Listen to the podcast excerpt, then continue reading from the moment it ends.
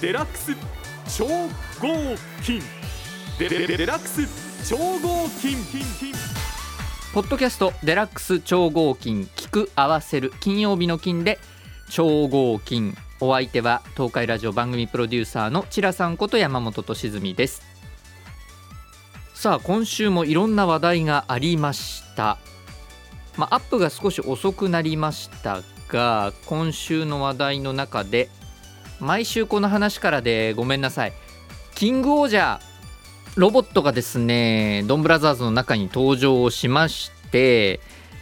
でそれと同時にですねテレビ朝日の番組サイトの方には制作記者発表、まあ、記者会見ですねが2月の中旬に開催予定ということが明かされました。楽しみですね。一体どんな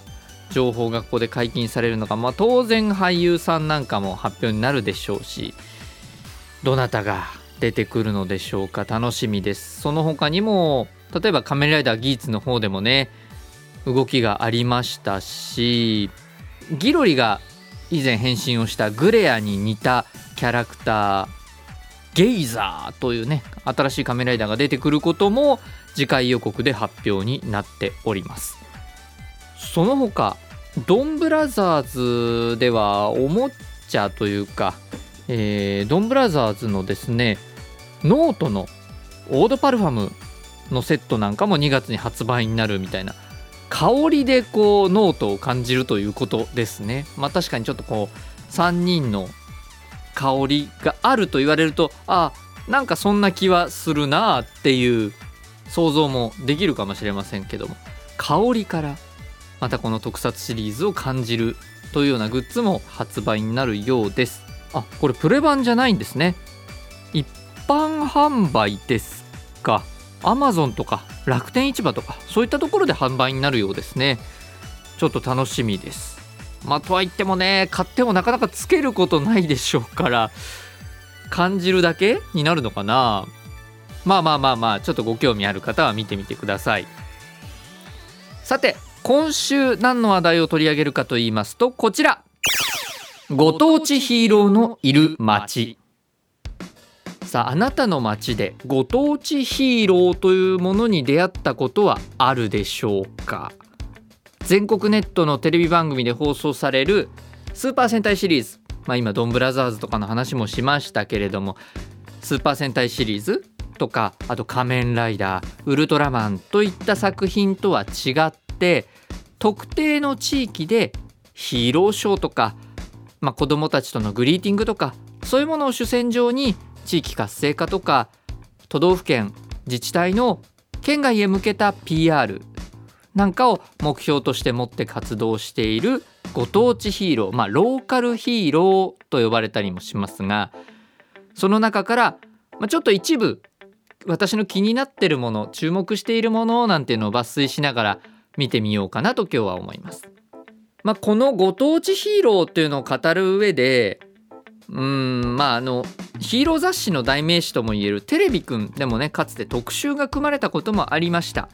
結構昔からあるんですよね。でそのご当地ヒーローの話をしようってなった時に、まあ、個人的に外せないなと思うのが2つあるんです。一つは秋田県の超人ネイガー。そして宮崎県の天孫降臨ヒムカイザー、まあ、この2つじゃないかなと思うんです。先にまあ超人ネイガーこれもしかしたらご存知っていう方もたくさんいらっしゃるかもしれませんね。株式会社正義の味方という会社が手掛けるヒーローで、まあ、全国区も含めてさまざまなテレビ番組で取り上げられていました。海を山を秋田を守る秋田発地産地消ヒーロー。超人ネイガー。戦う秋田名物超人ネイガー参上と公式サイトにも銘打たれています。まあ、あのきりたんぽをね模した武器があったりとかそういうのでちょっとこう話題になりました。でヒーローショーはもちろんなんですが地元秋田県テレビでの露出なんかも多くてまあ、戦闘シーン対決みたいのに限らずですね調べてみるとまあロケに出たりとかそういう姿なんかも YouTube などで見ることができます。地元の放送局のね特番として組まれていたようです。まあ、こういうヒーローの活躍の仕方っていうのは全国ネットのヒーローではできないというか全国ネットのヒーローとはまた違った部分と言えるんじゃないでしょうかね。ちなみにこの超人ネイガーを手掛ける株式会社正義の味方っていう会社なんですけども超人ネイガー以外にも東北地方のご当地ヒーローというのを多く手掛けている会社です。そして先ほど挙げましたがネイガーと並んでもう一つ僕自身も思い入れが強くあるものが宮崎県。私のふるさとですね。僕の中のご当地ヒーローナンバーワンと言ってもいいでしょう。我がふるさと宮崎県の天孫降臨ヒムカイザー。まあとにかくあのご存知ないよという方はビジュアルを見に行ってください。めちゃくちゃかっこいいです。まあ、リードの文章ストーリーの文章を軽く読みますとはるか昔ヒムカの国は災いをもたらす悪しき者たちによって支配されていた。しかし天界から降臨した神々が災いをもたらす者たちを地底深くに封印し人々に神話という形で封印の術を与え語り継がせることで地獄の門オッタマゲートを封印しヒムカの国の平和は守られてきた。しかし時は流れ現在。人々から神話の記憶が薄れ封印の力が弱まり地獄の門オッタマゲートから闇の帝王を復活させるため地底からおじい鬼たちが現れた。まあ、なんとなくあの分からない表現もあったかと思いますが、まあ、ざっくり言うとですねこのヒムカイザー神話をもとに作られているヒーローなんですね。宮崎県っていうのは天孫降臨神話の舞台となっているとされる高千穂という場所があります。宮崎県出身の方もしくは宮崎県にお住まいの方ならこの天孫降臨神話というのは小学校とかで聞いたことあるまあ、習ったというより総合的な学習とかそういったものを通じて聞いたことがあるっていう人がほとんどなんじゃないかと思います。それくらい宮崎県地元ではこの神話というのが根付いています。私も小学校の頃習いましたしそういう博物館みたいなところに行ってこうアニメでできたね資料映像みたいなのを見た記憶もありますちなみにこの天孫降臨神話って何？本当にざっくり説明するとアマテラス大神というこう太陽、まあ、光みたいなものを司る神様がいてニニギの御事というですね神様をこの神様が住んでい神々が住んでいる高間ヶ原っていうところから地上に送り込んで統治させたという物語があるんですね。その神様が降り立った場所まあ、国内いくつか説があるんです。まあ、これ神話とかねあの昔の話っていうのは諸説ありですけども、まあ、その一つ神々が降り立った場所の一つというのが宮崎県にあるわけです。まあ、なのでこう宮崎にはねこの神話の物語っていうのが語り継がれてるわけですけども話それましたがその神話をコンセプトにヒーローが作られているそれがこのヒムカイザー。始まった当初っていうのは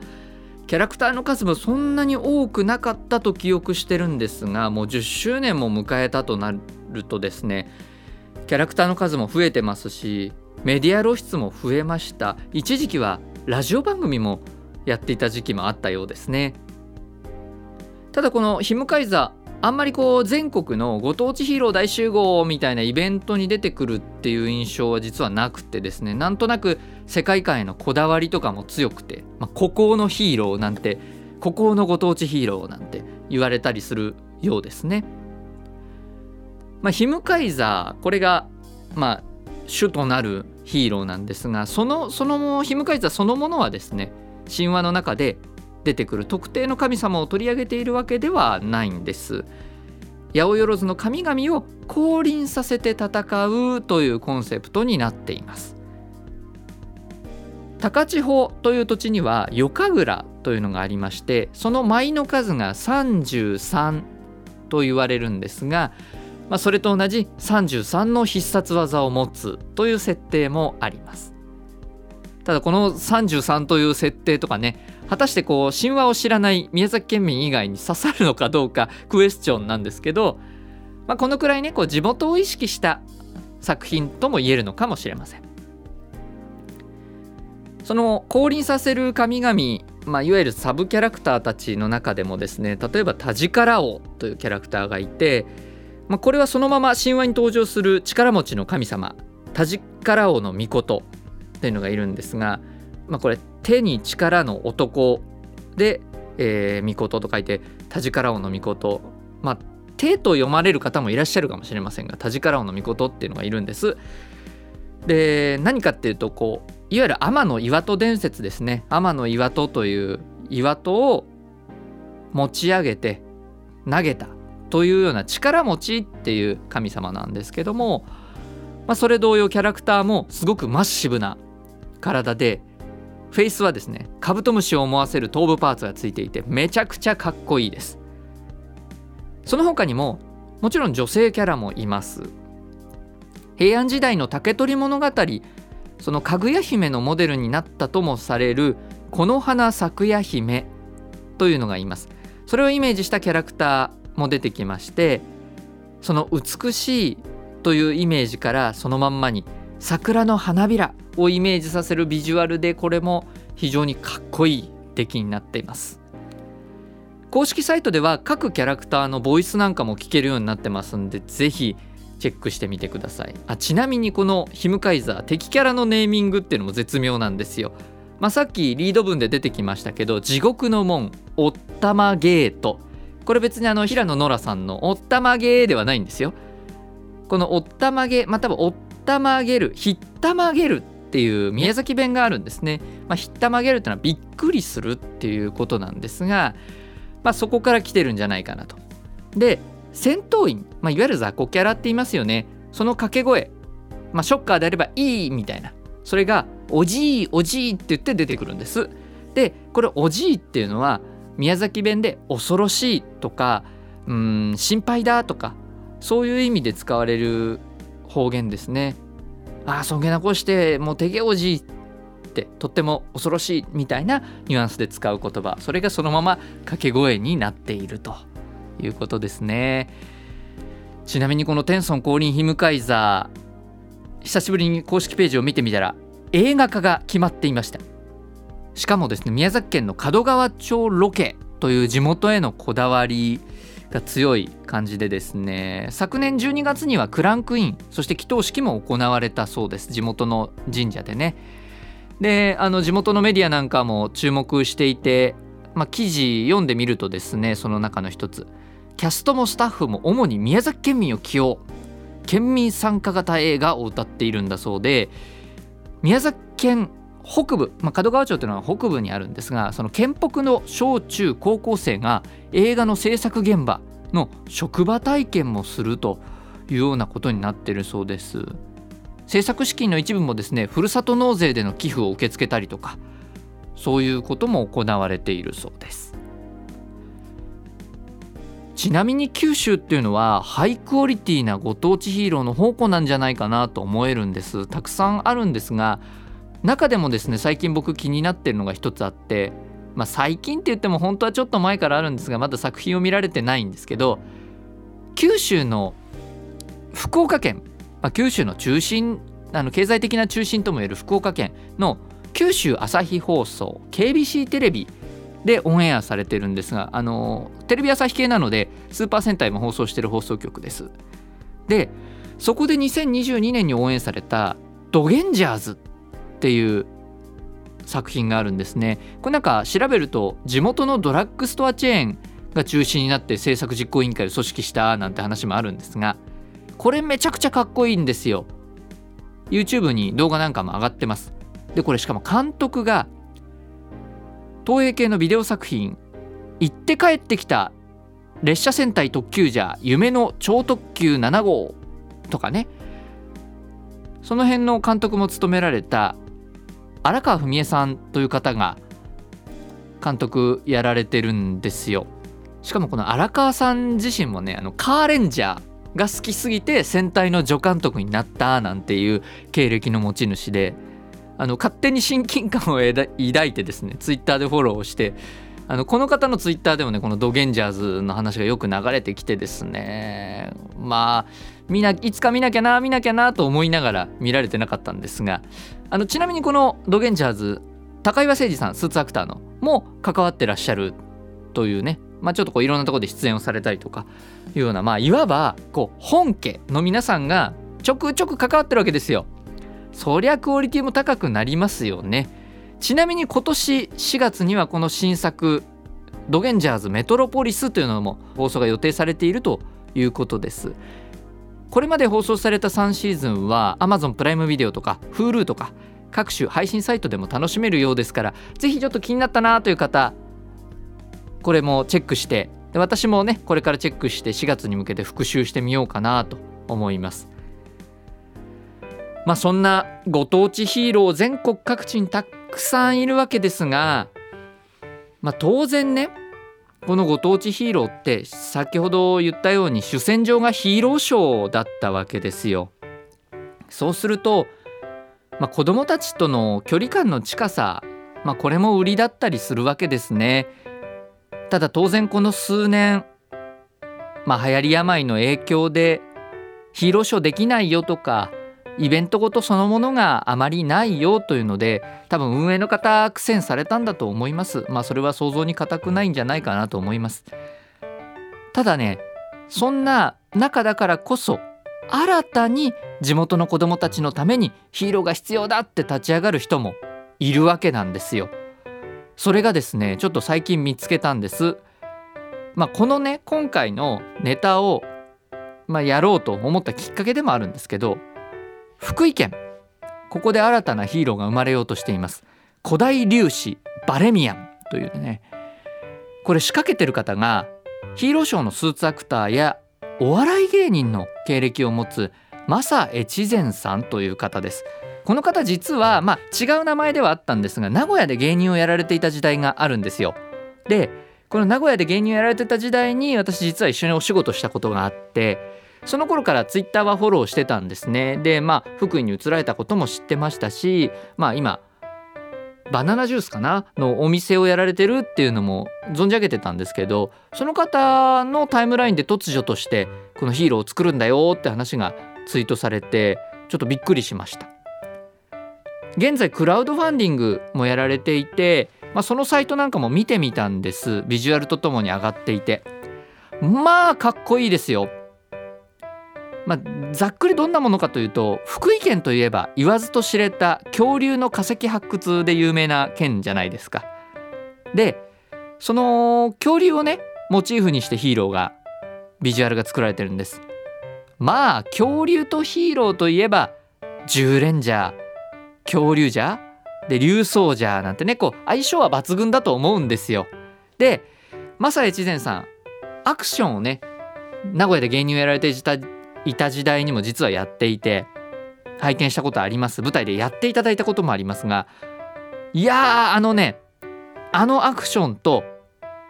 この恐竜とヒーローという結びついたバレミアンのビジュアル。これが子供たちの目の前に来ると思うとねめちゃくちゃ期待ができるんじゃないかなと思ってます。ちなみにこのクラウドファンディング今もまだ続いていて2月の27日までやっているようです。ぜひあのこのポッドキャストの内容をまとめた私のノートの方にリンク貼っておきます。ぜひ一度見に行ってみてください。一旦あのゴール目標地点となる金額まではたどり着いたようですがネクストゴールを設けていてそこまで今まだ頑張っている最中のようです。ヒーローのスーツってねめちゃくちゃ高いらしいんですよ。まあ自分は作ったことがないんで分かりませんがまあね想像すると高いんだろうなっていうのは思うと思うんですがでもそこで妥協してしまうとこうヒーローのねクオリティっていうのをこうやっぱり子どもたちに夢を見せるためのものですからなんとかね応援してあげたいなと思いますね。リターン品の中にはこう遠方から支援をしてもですね魅力的な初ステージの様子を収録した動画とかそれにさらに副音声がついた動画とかが見られる権利なんていうのがついたものもありますんで数少ないヒーローの生まれる瞬間に立ち会えるまあある意味支援という形で携われるチャンスだと思います。興味のある方はぜひ覗いてみてください。あそうですよね。あのぜひあのマサ越前さんにもこのポッドキャストね出てもらえませんか？ってお願いしてみましょうか。実際どんな思いでやられてるのかっていうのも伺ってみたいなと思いますね。デラックス超合金。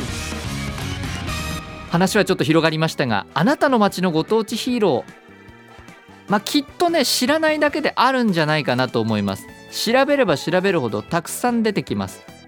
ローカルヒーロー祭りなんていうのもね開催されていたぐらいですから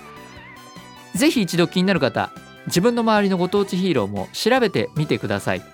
先週の配信でも言いましたがヒーローってやっぱり最終最後は子供たちのものだと思うんですね。でもこのご当地ヒーローってただのヒーローっていうだけ子供たちにヒーローショーを見せるっていうだけじゃなくってご当地だからこそできる振る舞いっていうのもあると思うんですよね。地元の消防とかのねポスターになりますとか学校や幼稚園を訪ねて何か子どもたちに大切なことを教えてあげたいですとかもっと足元で地元のお祭りに出てきて盛り上げてくれます。なんか本当に身近なところに身近なヒーローがいる。それをねなんか子どもたちに触れてもらえるチャンスがこのご当地ヒーローなんじゃないかなと思います。ゆるキャラなんかもブームになりました。ご当地キャラも有名になりました。まあ、それと同じようにですねこのヒーローっていうものもまた地域の活性化地元を再発見する一つのきっかけだったりもするんじゃないかなと思います。皆さんの地元のヒーローはどんな活躍をしてくれてるでしょうか？ぜひチェックしてみてください。今週はこの辺でお別れです。デラックス超合金。お相手は東海ラジオ番組プロデューサーのチラさんこと山本俊純でした。